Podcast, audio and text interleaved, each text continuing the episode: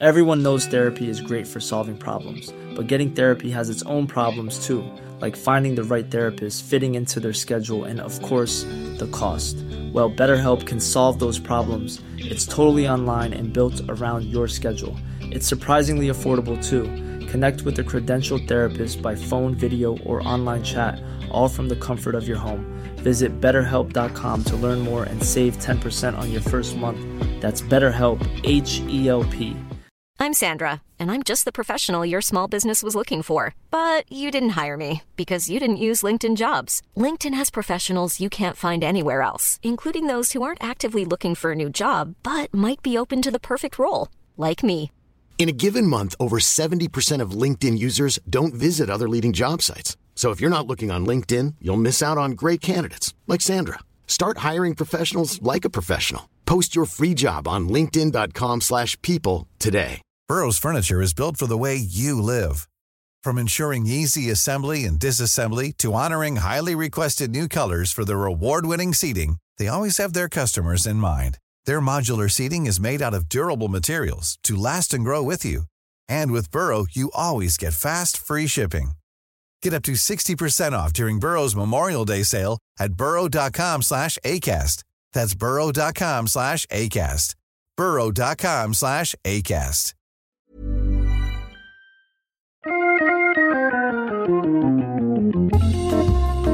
Welcome to Wood Talk. Now, here are three guys who like to use a lot of words, yet say nothing at all Mark, Shannon, and Matt. All right, it's Wood Talk number 408 for 9 11 2017. And on today's show, we're talking about large table sizing, how we charge for our work, and work sharp sharpening. But before we get to the topics, I do want to mention that the show is sponsored today by Brusso Hardware. Uh, Brusso Hardware, you guys know them. We talk about them a lot. They make fantastic stuff. You want to check out their Photo Extra newsletter. It's a weekly update from Brusso dedicated to customer submitted photos. Brusso's customers work on detailed projects including ring boxes, humidors, keepsakes, gun boxes, and furniture. It's an excellent source of inspiration for your next project. The newsletter is short, quick, has great photos, and is delivered right to your inbox. So just go to brusso.com slash photo extra, all one word, photo extra, and you can sign up for that. Get it straight to your inbox. I could always use more inspiration. Some nice, pretty pictures with some sweet hardware on it. I could always use more email. I mean, wait. Wait a minute. Uh, never mind. Unsubscribe. No, seriously, good stuff. You want to go out there, check it out. Uh, thanks again to Brusso for sponsoring the show. And uh, we have to thank some individuals. I did a poor job of preparing for that. Let me get, hold on, there it is. Uh, Kyle Campbell and Patrick Odelstorp. Both of those folks went to patreon.com slash woodtalk and helped us out with a recurring donation and uh, got a little something in return for it. So, speaking of Patreon, Shannon, we have some news. Yeah. Well, first of all, Matt's not here. Oh, yeah, that's just Matt's in jolly old that. England eating strumpets and scones. I didn't even notice. And strones, crumpets and strones and strumpets and scones. And uh, bangers and mash.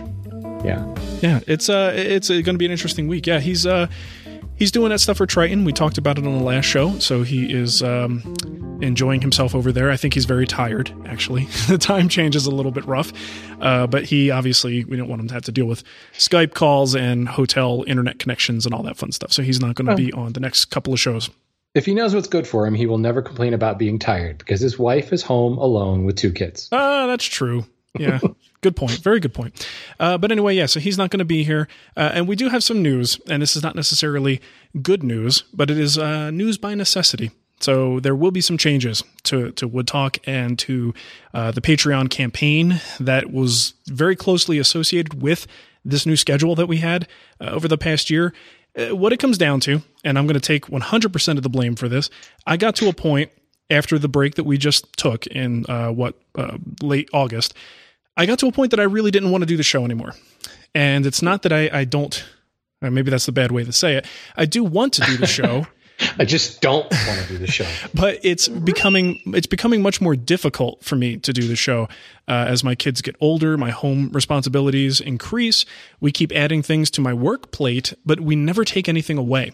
And that's only sustainable for so long. And unfortunately, you know, if I have to chop something away, Wood Talk is that thing because it is out of all the things that I do, as much fun as it is, business wise, it doesn't necessarily yield as much in the way of results as other things that I do. And it comes down to like, would the average person who follows what I do prefer I spend my time on Wood Talk or uh, making videos, you know, which is my primary bread and butter. Um, so it just got to a point where I was not looking forward to the show. Uh, we have, think about what we do now. We do three shows a week, basically, and it takes up the entire Monday.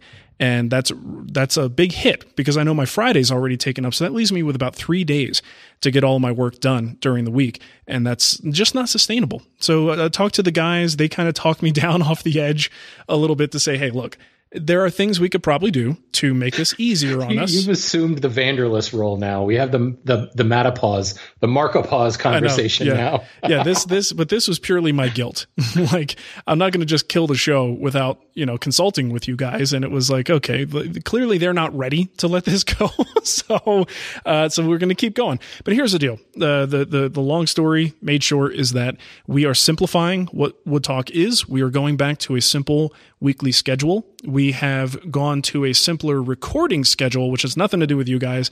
It's our internal organization of this stuff that makes me gain my Mondays back, right? So we're lumping everything that kills the workday into Fridays. so Friday will always be shot, but at least I have Monday through Thursday now.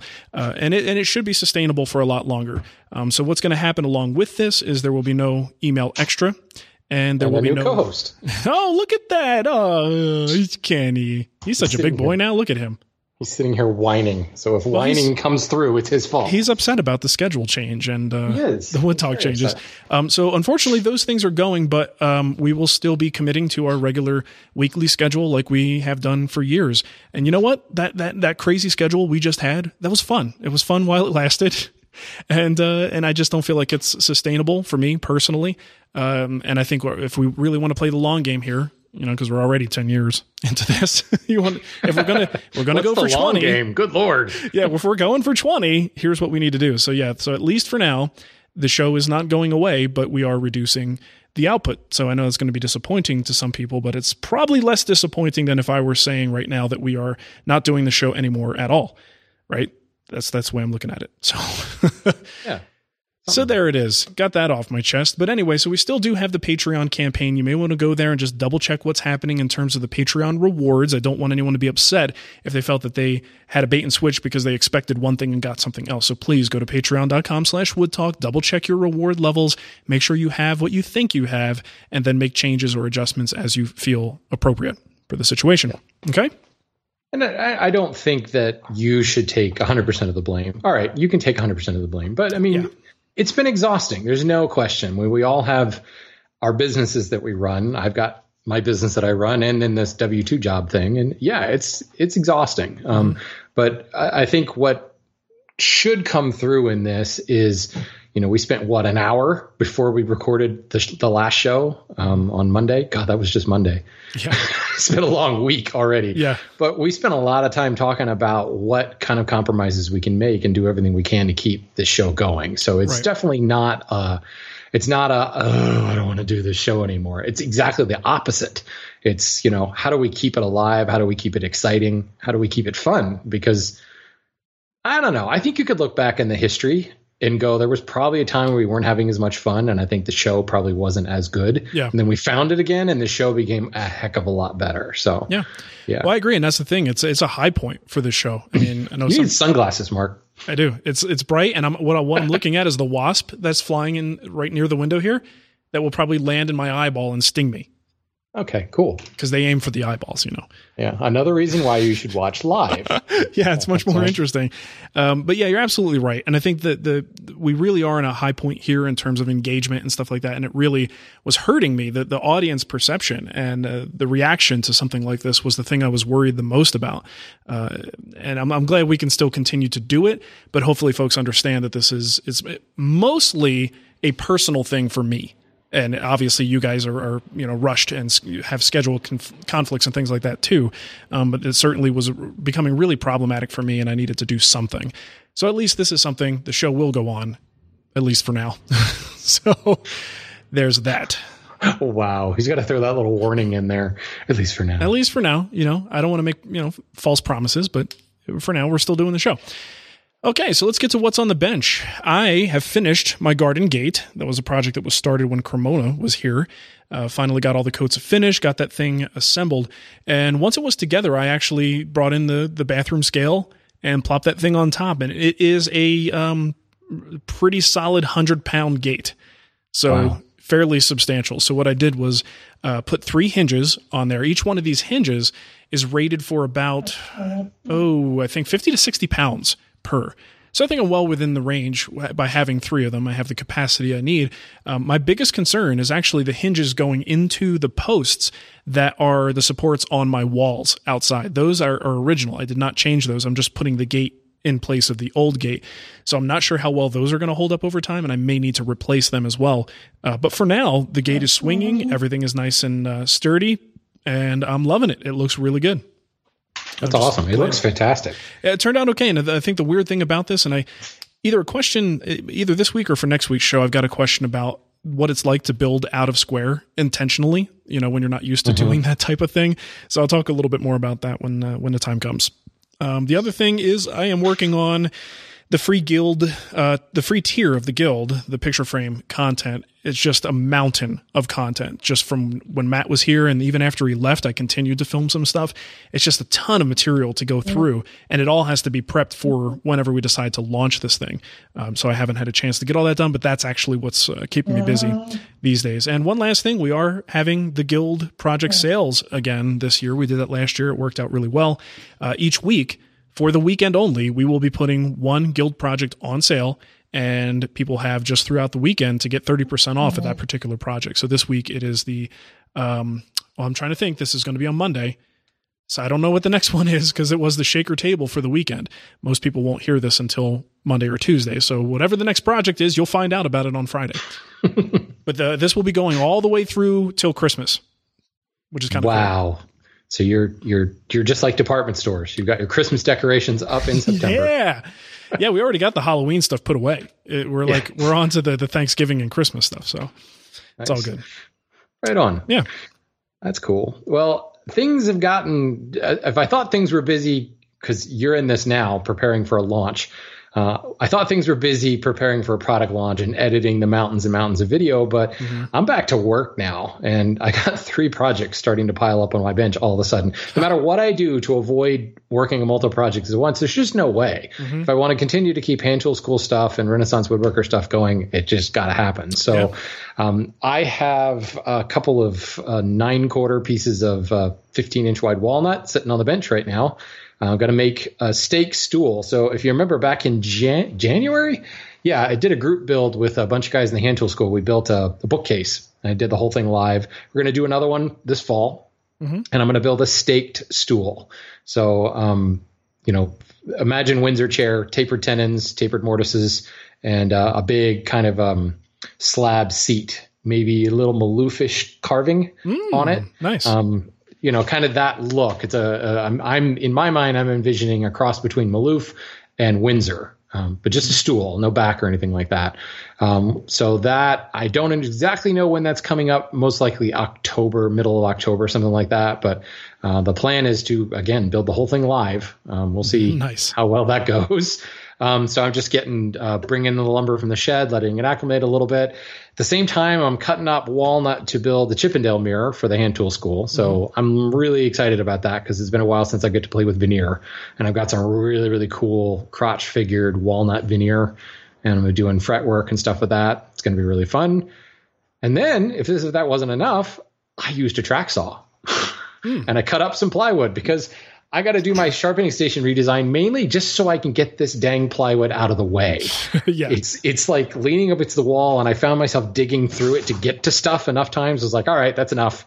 We're going to build this sharpening station because ultimately it's it's a you know a plywood box right that mm-hmm. I may even pocket hole screw together. I don't care. I just want to get it done. No, you know it's yeah. it's it's pocket hole screw joinery on really high quality A faced cherry plywood. So why not? You know, nothing wrong with that it's the plywood I've got left over from um, gosh, woodworkers fighting cancer. the kids table, Kids table chair build. Yeah, was yeah. that last year or two years ago? Uh, that was two. Ooh. yeah, No, that was last year. was it? Okay, well, still, year. it's it's like half a sheet left over from that build, Wow. and uh, it's just it's got to get out of the way, and it's gorgeous plywood, so I might as well put it to use on something. So, Mm-hmm. yeah, I'm hoping actually to get most of that box built this weekend, depending on how life goes around here. But yeah, it's it's busy in here. I'm loving it. Kind of nice. I you mean, well, do, you, do you like having the multiple project thing going? kind of sort of. I mean i love the initial stages of a project. I love the planning. I love the kind of like breaking down stock into parts and you know, doing grain and color matching type work. I think once i get like into the nitty gritty i start to change my tune a little. And Yeah. then what happens is one gets shelved and i just focus on one project at a time. But um, the cool thing is is like the staked stool there's really not a lot to it. It's carving a seat you know riving some legs and and drilling a couple mortises and that's it you know? So that's one that um th- because it's going to be built live there's not really going to interfere with anything. Just going to kind of not do other work for however many days the two or three days that it takes to build it. Um the the mirror that's got a lot more details in it. Um but hopefully the other ones you know the the sharpening station one will just be done and out of the way. So i don't know. We'll see. We'll see. Yeah. I'm not a fan of it. Like the last few months have been just by necessity working on multiple things at the same time and stuff's just not totally complete. And I've had anywhere from two to sometimes three different projects going on at the same time. And I guess if we were just woodworking and not documenting, it wouldn't be so bad. But the fact that I have to Right. organize, I even had one point four different memory cards going because I like to keep all of my content specifically, you know, on a single memory card. So I had this little board where I wrote each project on it and had the memory card, the appropriate memory card sitting on top of it so I wouldn't get confused. I do not like that. I like to focus on a single task, get that thing done, and then go to the next one. So that's why I'm super relieved right now. There's nothing. Uh, in the shop, uh, the Adirondack chairs are refinished; those are outside now. The garden gate is installed; that's done, and I don't have to think about anything until I decide what the next project is. So I just my brain does not like to multitask when it comes to big projects. Yeah, I, I, I'm definitely with you, and I think a lot of it comes out of you know the orientation semester that I did for the hand tool school was four projects. Now, one of them, mm-hmm. the bench was already done, but in a course of a week, I built three projects, and you know had to have it all built, filmed before I left Maine again. So maybe I'm just in that mode right now, and it was the same way. I had like six different memory cards rocking, one for each project, one for like you know lesson videos, one for like mm-hmm. sales and like miscellaneous videos. And mm-hmm. you know what I always love is SD cards. They have that little space with like the blank line to write on it. Yeah, what magical thing actually writes on those surfaces and doesn't rub off? The only same thing I one- get to the actually one- show up is Sharpie, but then it rubs off every time I pick the thing up. yeah, it's the ones that you write on a grain of rice with. You know, when they, Yeah, it's I that mean- type of thing. pencil doesn't work ballpoint pen doesn't work like why did you put this space here if it's so i've, I've actually gone to every woodworker's favorite solution blue tape. Hey, little blue tape over it and Nice. use a fine point sharpie to keep track of them all. Yeah, Yeah. it's Very cool. awesome. It was funny as we were packing up tools and coming home and um, we were in a rest stop somewhere. Oh we, we pulled over to watch the eclipse somewhere in massachusetts. And um, we're at a rest stop and are walking away and i was like oh yeah we just left the car unlocked. and I was, my first thought was, I don't care about the tools in the back of my car. I don't care about any of that stuff. I just care about memory cards. Yeah. I, I can buy more tools. I can't replace those memory Yeah. cards right now. Can't replace content that's been filmed. There's like 128 gigs of irreplaceable stuff there. Totally, Can't yeah. do it. All right, let's get to our kickback here. You guys sent some feedback in on uh, things we talked about in the past, and the first one here is from Zev, and he's got some miter saw kickback. Hey guys, uh, Zev here. Oh, hold on. Let me. I think my audio settings are whacked out. Hang on a second. I might have to edit this out later. Depends on how lazy I am. Let's see if Sounded this like works. that was playing in your shop. it was. It was playing out of the speakers. It's like Queens, Nicole just New walked York. by. Is that her Just, voice? Uh, calling to give- All right, is this better? This should do it. hey guys, uh, Zev here from Queens, New York. Just uh, calling to give a little bit of kickback on the miter saw discussion from last week's show. Um, I have the Bosch 12 inch uh, Glide miter saw. Was able to get pretty decent results, not amazing, but you know I enjoyed having the additional capacity and depth of cut. Um, I work out of my small one car detached garage, so I uh, I'm always looking for ways to maximize my space. Um, a while back, I decided to uh, get rid of my conventional workbench and move to the Festool MFT. And part of my thought process was is that I can get the uh, track saw, and using that in conjunction with the MFT will hopefully give me better results uh, than I was getting with my miter saw, and to eliminate uh, the need for the miter saw at all, and I could just take the track saw and put it on a shelf when not in use. Um, I went with the TS75 from Festool for the additional uh, depth of cut, so I'm not, you know, too far off from the 12 inch. Although there have been a few situations where that additional depth of cut would have been nice, especially on, you know, angled cuts and very thick boards. Um, as of now, I am getting much better results in terms of accuracy, repeatability, and I see no reason for me to ever go back to a miter saw. I'm actually looking to sell my current Bosch. It's just been in my attic for the last few months, and I've had no desire to use it. Um, yep, that's just my thought. I don't really see a place for a miter saw in a fine wood shop. There's just so many better ways to do it. I would. I have a small job site table saw, so it's not really big enough to get um, decent uh, results with a crosscut sled. Also, the aluminum tabletop just doesn't lend itself to a ton of accuracy on the miter slot, so I wasn't able to get great uh, crosscut results. So I just needed to look elsewhere for that. All right, keep up the uh, good work, guys, and thanks so much. Take care. Bye. Awesome. Thanks for that. And uh, I forget what I was going to say. it was had something in my head, and now it is completely gone. So Okay. Well, All let's right. look at this from a different perspective, from a pro's perspective. This comes yes. from Todd Clippinger. Um, what, American Craftsman Workshop? American Craftsman Workshop. Yeah. Um, Todd says, I'm jumping on the miter saw topic here from the perspective of the trades. And the shops and on the job sites, there is no debate or question about it. The miter saw is the go to machine and the way to make the cut. Yes, sometimes we make a sled or carriage for something especially thick or big and run it across the table saw. But generally speaking, the sliding compound miter saw is the workhorse for cutting parts when building a project.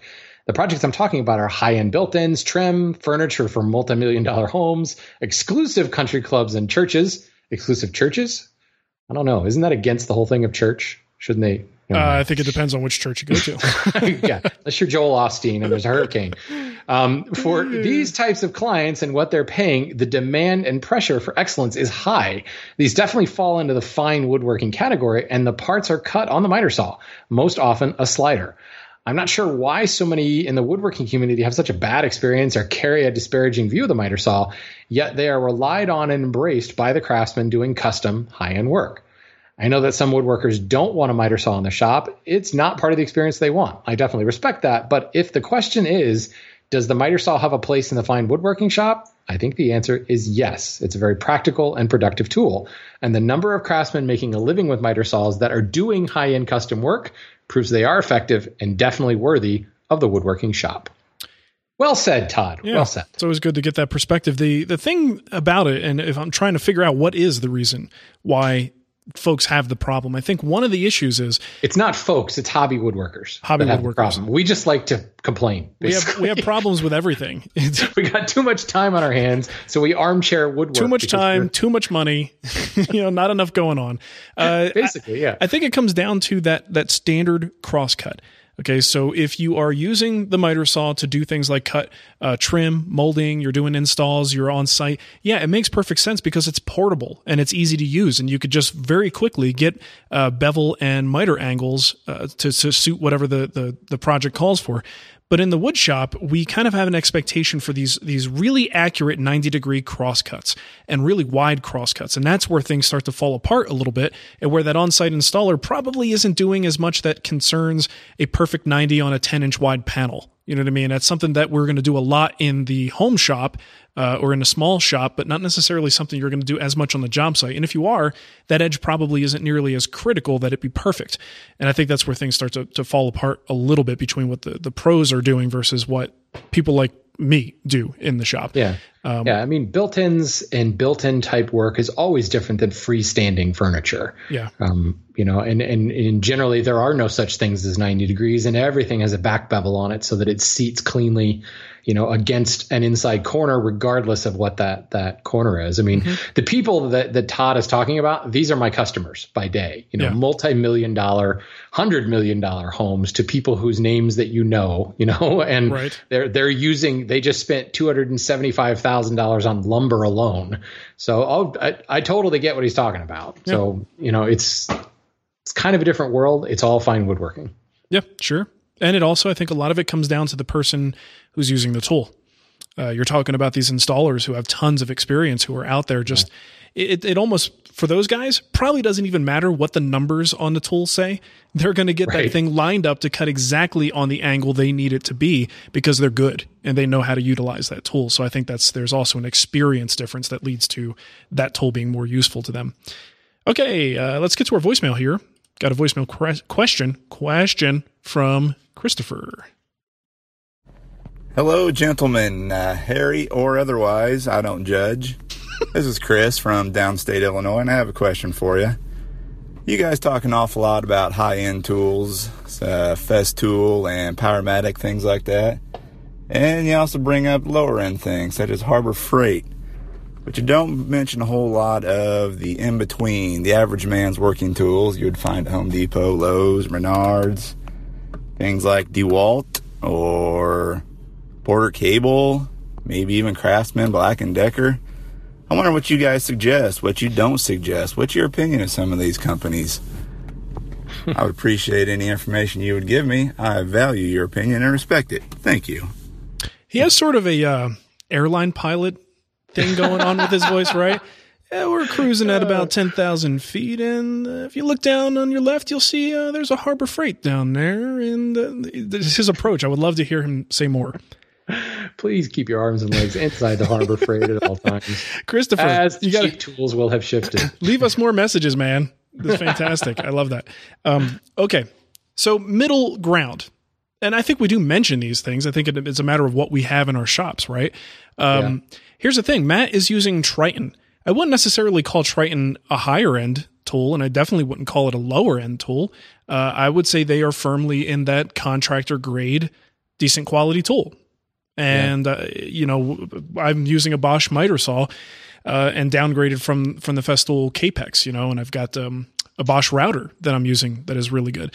So I mean, we we do kind of touch in and out on these things, but it's it's really a matter of as individuals, what do we have in our shops, and that's generally mm-hmm. what we're going to talk about. So that said. Any initial? I mean, I know you're not Mr. Power Tool guy at all anymore, Shannon, but uh, your perceptions well, I mean, from, of like from a hand tool perspective, the reason we don't talk about it is they don't exist. I mean, Wood River, maybe. You know, um, it, from a hand tool world, we are we're on polar opposites. You know, you've got absolute crap, the footprint hand plane. Yeah. You know, the unfortunately Buck Brothers. Buck Brothers used to be a great company. Vintage stuff is great, but go to Home Depot now and buy a Buck Brothers hand plane, and you just have a paperweight. You know, so there's no, there doesn't seem to be any other alternative other than Veritas. You know, Lie-Nielsen. I guess Lie-Nielsen is now middle of the road because you've got Sauer and Steiner sitting out there. Yeah, Ron Brese, the, the you know, super on the premiums. other side of things. Yeah, I, I, think Wood River is probably the place to to be there. I mean, you, and if you are a buy American through and through, then it's not an option for you because it's a Chinese knockoff manufactured tool. Mm-hmm. Um, so, from the power tool perspective, it's interesting because I never really thought of like Porter Cable or DeWalt, and it's funny because those are all the same company. He's like, I respect these companies, and it's Black all and one Decker, company. Porter Cable, DeWalt, yeah, Delta. It's, it's all, all the same, same company. Parent. It's headquartered down the street from me in Towson, yeah, Maryland. Great funny. place. Um, but it's uh, you know, I guess they have levels within it. Like Black and Decker was kind of like the lower end of things. DeWalt was always that contractor professional grade type thing. Porter Cable was right there with DeWalt, I think, you know, mm-hmm. um, when you get to handheld power tools, I think they're kind of all in the same spot. You know, you have, I guess, Harbor Freight brand, mm-hmm. but um, I, have been into one Harbor Freight in my life. I didn't even realize there was one nearby me until like a couple months ago. So, call me, I, I guess I'm a Harbor Freight snob, but um, I, I, I never really drew the distinction. I kind of always crapped on Craftsman just because you know, you, I don't know. Well, who doesn't? just because I've had bad experiences with it. That's yeah, why. Yeah, of course. I had a I had a Craftsman um, miter saw that I could not get uh, square or plumb no matter what I did. You mm-hmm. know, um, but I've had great experiences with DeWalt tools, and I've never really thought of them as low grade. I just thought they were the solution. You know, um, when you get into handheld power tools. Festool certainly, I think, would be at the upper end of things. Everything else kind of sits in the same boat, if you ask me. You know, uh, Bosch. That's very interesting. And you're totally right. It isn't that you know the middle class is the main class, and yeah, then there's one there's one outlier. Yeah, I mean, can you think of Festool? Certainly, is there another router? Hitachi? No, no, I probably mean, not in the routers, but there are things like um, what's that other company? Mafell, or is that oh, how you oh. pronounce that? Mafell? Yeah, right? That's a German company too. Maybe so, it's just maybe it's just the Germans. I mean, I'm just looking right now. Germans. Toolnut has their jigsaw for seven hundred and sixty-five dollars. Uh, they've got wow. a track saw that's 870. So we're definitely talking about, you know, Festool level uh, pricing. And I know I've heard a lot of good things about their quality, but you know, it, it's, it's uh, price wise, it's on par with, uh, mm-hmm. with the mm-hmm. Festool stuff. So uh, aside from those two, maybe there's some other obscure company. You're right. In that portable power tool market, there just isn't anything for that. You go back to like yeah. uh, Todd's his, his message about the, the the miter saw. This is the type of tooling we're talking about. That those people working in other people's homes who need those portable tools, eh, they're all working in those mid range tools, and it's only a, f- a select few. I mean, I'm sure there's there's enough out there. I saw a guy working on the house across the street using a Kapex. Um, they're out there, but I think at least in the U.S eh, they favor most of the traditional what we're in this conversation calling mid-range construction brands yeah, yeah. I mean, I suppose once you start to get into stationary power tools, the game changes, and that's yeah. where the, you know, but and and that's where you could look at Delta. See, I hate to call Delta a middle. I had a Delta table saw for years. Fantastic tool. Mm-hmm. You know, it was a contractor saw, so maybe that's the the distinction. You know, cabinet contractor benchtop. But yeah, I think um, those same those same mid range companies again. We're thinking contractor. There's not as much use for a full size cabinet saw. Right, so exactly. All those companies are making your your portable job site saws and contractor saws. Uh, but then you go to companies like you know your Powermatics, and and there were there are quite a few of these companies who have their toes in that higher end. I guess you, you call it a higher end, um, but they don't do as much in the contractor grade space. Yeah. Well, that gets interesting too because you can look at Grizzly and go, okay, price wise, they're, I guess, the lower end. But the fact of the matter is, you have a 20 inch Powermatic planer, right? Mm, 15. 15. Okay. Well, I have the 20 inch Grizzly. If I had the 15 inch Grizzly, forget about the size. It's the, it's the same planer.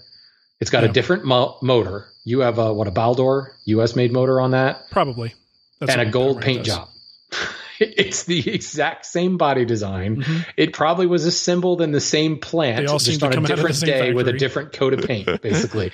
you know, so you, you look at you, you look at those differences, and and uh, I don't know, man. It's it price is the only difference, and uh, maybe there's a little bit different quality issue, fit and finish on mm-hmm. the Powermatic, but I mean this this Grizzly thing I've got is a beast and it's a well put together machine. It was like dead, dead nuts on. Um, I even bought a feeler gauge and I kicked myself because I didn't need it because yeah. it was already set up. Right. You know, I'm sure results may vary, but, um, but you know, is there such a thing as a middle of the road stationary power tool? Mm. Yeah, and I think you would only be able to do that by by outlining the prices.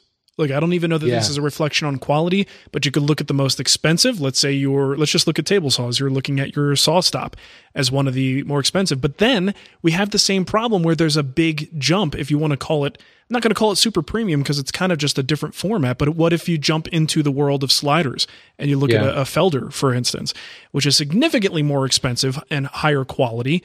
Generally mm-hmm. speaking, than all of the brands that we have to work with here in the US as like cabinet grade standard cabinet saws. Yeah. It's weird. I think I think it's less of a middle road, high road, and more of demographic. You know, yeah. when we look at those handheld power tools, they are targeted for the the the Todd Clippingers of the world, the guys on a job site mm-hmm. turning out good quality stuff.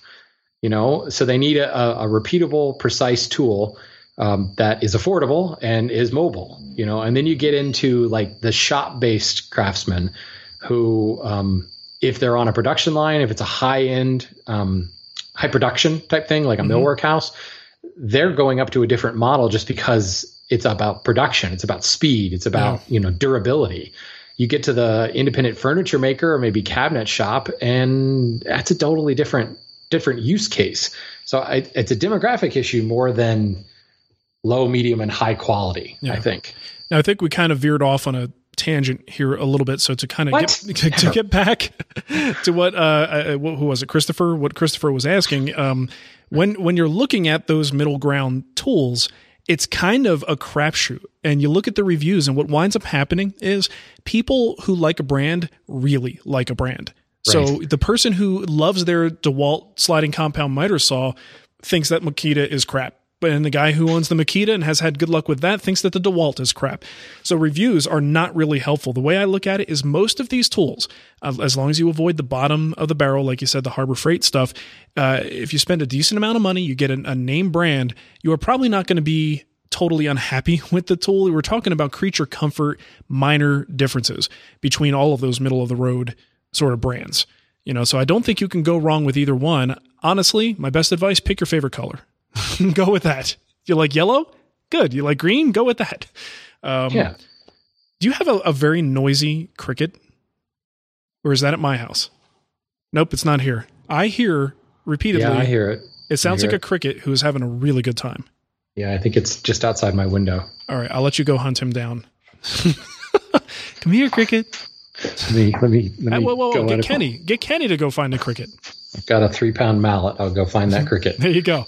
Uh, all right. So if you want to send us voicemails, either for questions or kickback, you can do that. Just uh, use your voice memo app and send that file to woodtalkonline at gmail.com. And now there's a little bit of this.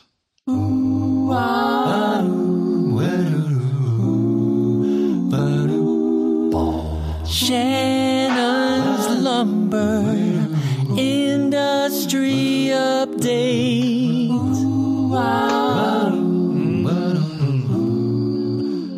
Sing it, Shannon.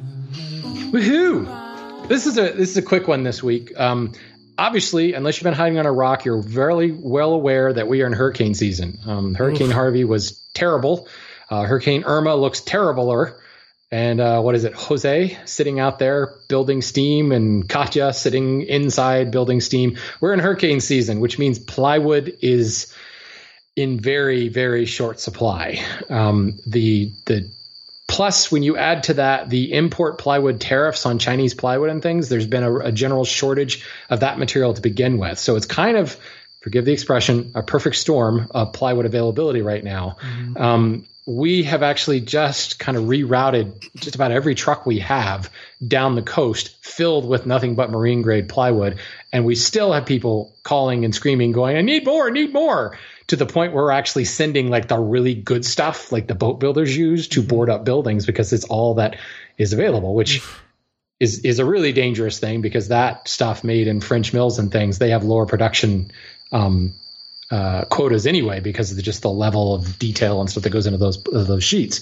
So if you find that you are unfortunately in a situation where you're in the path of this storm and you're going to need some plywood, you better go get it now. Mm-hmm. Um, if you think that it might miss you if you're sitting up in Georgia and the Carolinas thinking, you might be okay. I might need this later. I would advise you to go get it now. And you may have to get creative on where you're looking for it. Um, I think you will also find that a lot of the traditional companies that do nothing but wholesale, they're going to be dropping those things. This is becoming like humanitarian effort more than anything else. Um, we just got to get the materials into the area as as fast as we can, you know, before you can't access it at all. So, just be very very aware that um, plywood of all shapes marine plywood hardwood plywood you know cre- crappy chinese plywood it's it's going to be gone. Um, wow. so get it now. Do you find that there's opportunistic um, price oh, gouging oh, yes. that happens with oh, this? Oh yes. That's terrible. Um, now there are laws in place anti-gouging laws and things like that that are in place but um, we've we've run into a couple instances in some of the calls that we made because our tack has been look we've got a truck coming that way anyway um, we're going to put plywood on it, but do you kind of want to like call dibs? In other words, like mm-hmm. it's going to show up. There's going to be plywood there. If you want some, it'd be better to tell us right now so that we can earmark some of it for you. And we've had a lot of instances of people who have been like, yeah, in fact, triple my order. It's like, do you need that much plywood? Oh, I'm going to be able to sell it. And I'm like, come on now. Easy now. Um, and we've, we've certainly seen, um, heard feedback, I should say, from people down in in Texas and certainly people down in Florida, mm-hmm. and most definitely in the islands that like prices have just gone ridiculously through. I mean, plywood in the islands is really expensive anyway, just because you got to stick it on a boat to get it there. But yeah, you're going to see it, and it's really unfortunate. But I think most of the above the board companies, um, yeah, they're they're not going to do that because yeah. it it's just talk about ruining a reputation, ruining relationships. relationship. yeah, so, it's really really bad PR. Yeah. Um, so it's just one of those things where we in the Amazon world tend to think, eh, no big deal, add to cart and it'll show up. Um, I think in the hand tool world, we're a little bit more used to buying something and waiting six months for that boutique tool to yeah. show up. Um, but the construction trade is not used to going, I have to wait. Like, what now? Right. Like, I got four trim carpenters showing up tomorrow. Um, and I think the general public is so used to the instant gratification, next day shipping Amazon thing that it will come as a major shock to people um, that they can't actually, not only do they have to wait, it's just not possible. Yeah, the stuff's not there. Get, yeah. I mean, at some point, wow. access is going to be an issue. So there'll be no trucks coming or going. Um, yeah. I'm, it's really scary. And I'm hoping that we can get ahead of it enough, but that, um, Chinese plywood tariff really could not have come at the the wrong time at, at a worse time because that's generally the stuff the the cheap stuff that goes up on the sides of the buildings that's what goes in mm-hmm. uh, instead of marine fur things like that. So sure. be safe people. And uh, yeah, Tom Iovino if you're listening buddy good work man. Yeah he's all up in that. That man is busy this time of year. He's emergency preparing. Idness is is all of Florida. Yeah crazy uh you know what's crazy all the years that we've done a show together, we have never once had you have a cricket problem. and now all that's all you can hear. And I it, it it's it's driving me nuts. it's oh. really I don't I ho- I don't know if it goes into the recording that way, but at least into my headphones, it's like there's a cricket on top of your head. it's like scratching his little legs. now I can't hear you.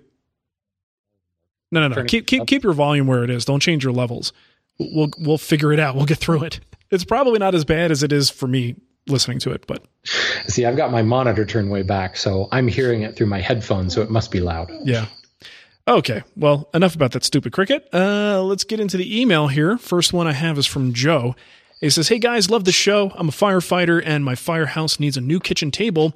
This is something that between the other guys and myself, we have the skills and tools to build.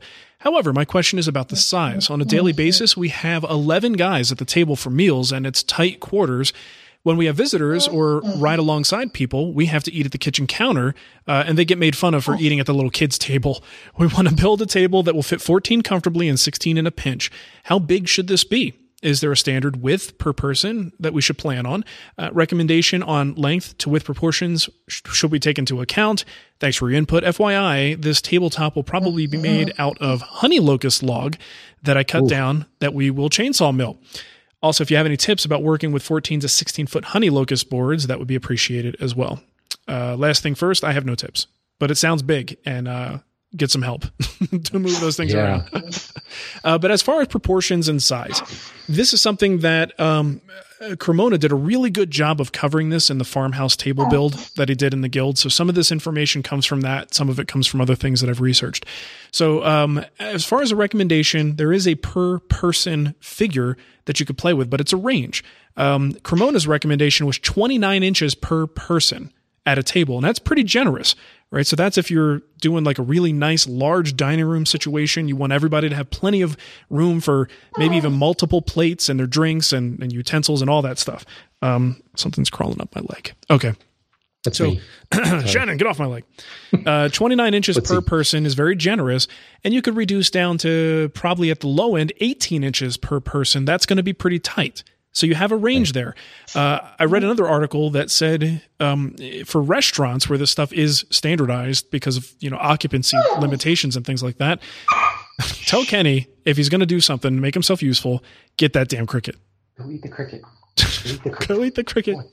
Uh, so if you are looking at a bar, for instance, they allow 24 inches per bar stool. So you need at least that much length to accommodate a certain number of bar stools. So I think 24 in your situation, you're t- probably talking about big guys eat, eating, throwing food around like a bunch of maniacs.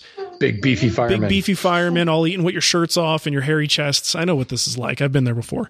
Um, so I think 18 is going to be a little bit tight. 29, who knows? I don't know how big the space is that you have, but that sounds pretty generous. If you do the math on that, that's a big, big table. I would yeah. back it down to that 24. I think 24, we're not talking about, you know, a restaurant experience here. We're talking about a bunch of guys getting some food so they can go out and do some stuff. Uh, so if you calculate it at 24, each side can accommodate seven people.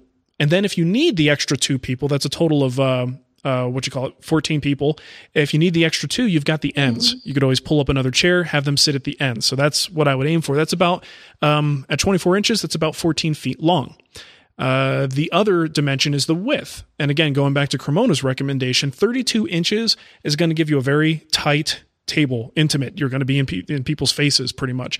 Uh, 44 inches at the top end is going to be a very wide table. If you're doing like family style food on there, that might be good because then you can have each person's plate plus the serving plates and things in the center. So there's your ranges 32 to 44 and then, of course, on the other end, 18 to 29. So use those as a basis with the space you're putting this into and the material you have to see if you can't come up with an appropriate number. Yeah. If you look at like smaller dining tables, like a dining table you would put in like an apartment dining room, they use that 18 inch measure. Mm-hmm. Um, and and it gets pretty tight. If you go, I would say never go below that because it's just yeah. Then it's a kid's table. It is, yeah. Know? Um, but it it'll get pretty tight. But I also find that the the depth measurement, 18 is a good measurement there uh, as far as your reach in front of you. And then if you add like s- space in the middle, like another 12 inches or so in the middle to put the plates, mm-hmm. you know, mm-hmm. family style dining, the runner, the candles, the the fruit centerpiece, whatever it is, which we fully know. expect on a, a firehouse lunch yeah. table. Absolutely. A runner and some fruit and candles. A, a nice silk runner and an axe. yeah. Just a big axe right in right. the middle. Yeah. You know, you need you need a little bit of space in the middle there. So add 10, 12 inches to that 36 and you know, suddenly you're in that 44, 46 range. Yeah. Um, There's a big table no matter what you do. Yeah. It's going to be a big one. No doubt. All right. Out of nice light locust. Yes. That's going to be fun. Yeah, it is. Right well, they're big, they're big, burly, hairy firemen, so it's fine.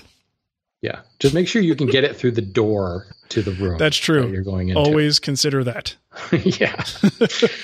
Uh, let's see. This one comes from Dave. He says, I'm going to start working more with hand tools, particularly chisels and planes, and I'm looking at buying a Work Sharp 3000 to sharpen them because I don't have the patience to sit and hone with stones. have you heard or have any experience with this tool? Um, I have had experience with that tool. I had a Work Sharp for uh, four or five years, um, and I did I put it as graduate to stones, but that is, makes some sort of intimation that the work sharp is is less than stones. It's just an entirely different method. Essentially, it's a scary sharp sandpaper method. It will give you a flat bevel. It's highly repeatable. Um, and since I owned it, they've added all kinds of little bells and whistle add-on things. You can. Um, they had the plain uh, plane blade, like wider plain blade thing that sat on top. Um, I never tried that, but um, it's really easy. I mean, it's a great, I think, great entry point if you don't have any experience sharpening. You can get a strop, you can get all kinds of different, um, what's the word, grits. Mm-hmm. Um, and if I remember correctly, they had an even an add-on now that does knives and like draw knives and things like that. So. Um, the biggest issue I had with it was it was very limited on what types of tools that I could use. Um, now, not so much anymore. So I say go for it. I don't think you'll be disappointed. And in my experience, the resale value was really good. When I decided to get rid of it, I, I don't think I lost any money on the deal. Nice. Yeah. Very cool. Okay, so we have one question we're going to share since there's no Cremona in the house. We're going to take a question here from Gabe Buckner. Uh, by the way, Gabe is a very high Patreon level supporter, and he's actually at that producer level. So when he asks a question, Shannon and I hop, we jump on it because we're serious about this. Uh, he says, How do you charge for commission work? Do you charge half up front and wait until the project is completed? Uh, what about a project completion timeline? How do you explain it to the client? Now, I think both of us can say we haven't really done a lot of client work in recent years. Um, mm-hmm. Is that true for you as well? Yeah. Yeah. Um, but you know, if I were to do it, nothing really changes in this regard. Um, a lot of what happens with charging uh, and doing work for clients, uh, especially if you're you're new at it, you just don't necessarily have the experience. And I can fully admit early on how many times I mispriced projects and I misestimated my project in terms of time and how long it would take. And by the time I actually did the math, I would look at my per hour price and I'd be like, I just made $2 an hour. you know, and that is a matter of experience. And if you don't have that experience, you are kind of flying blind because if you can't look at a project and you know fairly accurately estimate how long it's going to take you, that's not something you necessarily need to explain to the, the client you could always say yeah, I think a, professional way to approach it is like, hey, I'm a, a one man shop. This is a custom project. There's always little things that could give us hiccups in a timeline, but you give them a range, and maybe that range is plus or minus a week, you know, or plus or mm. minus a couple of days. If you can't get that, if you can't narrow it down that much, then you I mean, I don't, don't want this to sound harsh, but you might not be ready to take on clients yet. Um, you should be able to give a rough approximation and meet that deadline. Because now we're not talking about, hey, let's just go in the shop and have some fun. You are taking money for a project and you need to represent yourself in a very professional way. Um, so, yeah, give yourself a little bit of slack. But make sure that you know you understand this person's paying money. There's an expectation of service and an expectation that you know what you're doing.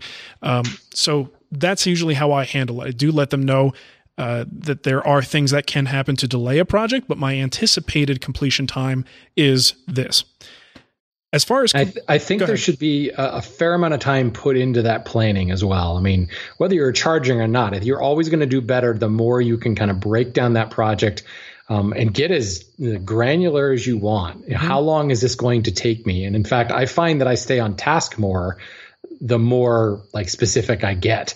Um, and if I get to a point where it's like I have a task and I can't estimate how long it's going to take, I probably haven't broken it down enough. Yeah. So that may be an area where if you find you're like, I don't know how long it'll take me to cut those dovetails, well, what are the steps to cutting the dovetails for that drawer and mm-hmm. start to kind of break it down that way? And if nothing else, it's going to keep you on track and just make you more efficient because yeah. at this point, it's all about hourly rate, right? You know, labor mm-hmm. time. So you you want to get as close to it as you possibly can. And then a lot of people, the customers that I deal with day in and day out, they always tell me I double it. You know, I take that number and I double it. Um, and for the most part, they seem to be okay with that. I've got one guy that says he will automatically triple it, but he says usually the customer balks and then he gets. It's kind of that you know uh, lead him, high type thing. The, discount. the customer will balk and then he backs off to something around double the time. Yeah, well, and the thing is, I, I, when I was doing this more routinely and trying to acquire uh, clients, I didn't think this smart about it. And it's over the years, oddly enough, yeah. doing guild projects. I will take a calendar, I just print out a blank calendar, and I lay out each day what tasks I think I can accomplish in that project on that day. And once I lay it all out, and, and I'm giving, I'm generous, I'm giving myself extra time. If I think it takes a day, I'm going to give myself a day and a half. You know, and as long as I keep doing that, I can look at the calendar and say, well, I should be done with this project by this time. As long as you're honest with yourself and you know how long these things will take, break it down the way Shannon said, but put those that breakdown onto an actual calendar and you should be able to to see. And if I were doing a, a client job now, that's exactly what I would do. And I, I learned that from scheduling projects for the guild. Uh, yeah, no, no doubt. Like filming has been the best thing for me being like um, organized yeah. and and and task focused. Yeah. And and the more you can break it down and add a really like you know fat beat to the back of it, the more productive you're going to be. Break it down. Okay. Um, so the other question is about money. Uh, do you charge up front or wait till the project's completed? For me, and I guess this is going to be a personal thing. I always charge fifty percent up front, and then I wind up getting collecting the last check at the time of delivery. For me, the pricing had always worked out so that that fifty percent covers my material cost and then some. So that if worst case scenario you get totally stiffed you at least haven't lost money on it. So you actually had the materials paid for plus a little bit of your time and effort and then you get stiffed and now you actually still have the ownership of the project that you could then sell to someone else hopefully um, that's worst case scenario uh, that really hasn't ever happened to me but it was always that just in case sort of thing but um, i think most people most clients are comfortable giving you a 50% deposit and then giving you the rest when the project is completed yeah, I think the key there, and I've gotten bitten by this, is I've heard, you know, deposit to cover materials. Mm-hmm. Um, that's not enough. Um, right. Just just enough to cover those materials will you'll end up in a situation where now you've just covered the materials well whoop-de-doo you can't sell them back like if you started you know sawing into it you can't take that lumber back Yeah. so if the customer bails you're out all of it essentially unless you can find a way to repurpose that lumber uh, which may or may not be possible but yeah um, you want so and i think i think 50% is pretty pretty market common And I think the other thing is the uh, project you're actually making. If it's something extremely custom that you probably could not resell if that person just kind of bails on you, uh, then you might consider taking a larger deposit. If it's something that you're just making a little occasional table or something that you probably could move pretty easily, maybe you can get away with taking a smaller deposit because you still have value in that final thing that you, you use the lumber to make uh, in the first place. So. yeah, yeah good point All right, hope that helps you, Gabe. And uh, that's going to wrap it up for the show here. So uh, you can leave us an iTunes review if you want to. That always helps us out. We appreciate it. You could support the show at uh, Patreon, patreon.com slash woodtalk, or you could pick up a Wood Talk t-shirt at twwstore.com. And Shannon, why don't you give them the contact info and we'll get out of here. Sure. If you have comments, questions, topic suggestions, or you want to chime in on our uh, little uh, format change and tell us how, how much you disapprove, Please don't. we will happily not listen to it. Um, I feel bad enough. just remember, it's all Marc's fault. No, not. It's, it's Matt's fault. He's not here. you're right. It's all Matt's fault. It is Matt's fault. He's traveling so much, we, he just can't do the show. Right. Anyway, we welcome your feedback. We welcome your questions. Uh, create a voice memo using your voice memo app on your smarty phone thing and send it to woodtalkonline at gmail.com. You can use our contact form at woodtalkshow.com slash contact. And uh, you can always just go to woodtalkshow.com. This particular episode, scroll to the bottom, enter a comment, and state your piece. We're on Instagram. You gotta love Instagram. Wood Talk Show on Instagram. We're at Wood Talk Show on Twitter, as well as on Facebook. We are everywhere at Wood Talk Show. So Yeah, that. All right, well, thanks for listening, everybody, and we will catch you next time. see you. Bye. Selling a little or a lot? Shopify helps you do your thing however you cha-ching. Shopify is the global commerce platform that helps you sell at every stage of your business. From the launch your online shop stage to the first real life store stage, all the way to the did we just hit a million orders stage. Shopify is there to help you grow. Shopify helps you turn browsers into buyers with the internet's best converting checkout. 36% better on average compared to other leading commerce platforms because businesses that grow grow with Shopify. Get a $1 per month trial period at shopify.com/work. shopify.com/work. Planning for your next trip? Elevate your travel style with Quince. Quince has all the jet setting essentials you'll want for your next getaway, like European linen, premium luggage options, buttery soft Italian leather bags, and so much more. And is all priced at 50 to 80% less than similar brands. Plus, Quince only works with factories that use safe and ethical manufacturing practices. Pack your bags with high-quality essentials you'll be wearing for vacations to come with Quince. Go to quince.com slash pack for free shipping and 365-day returns.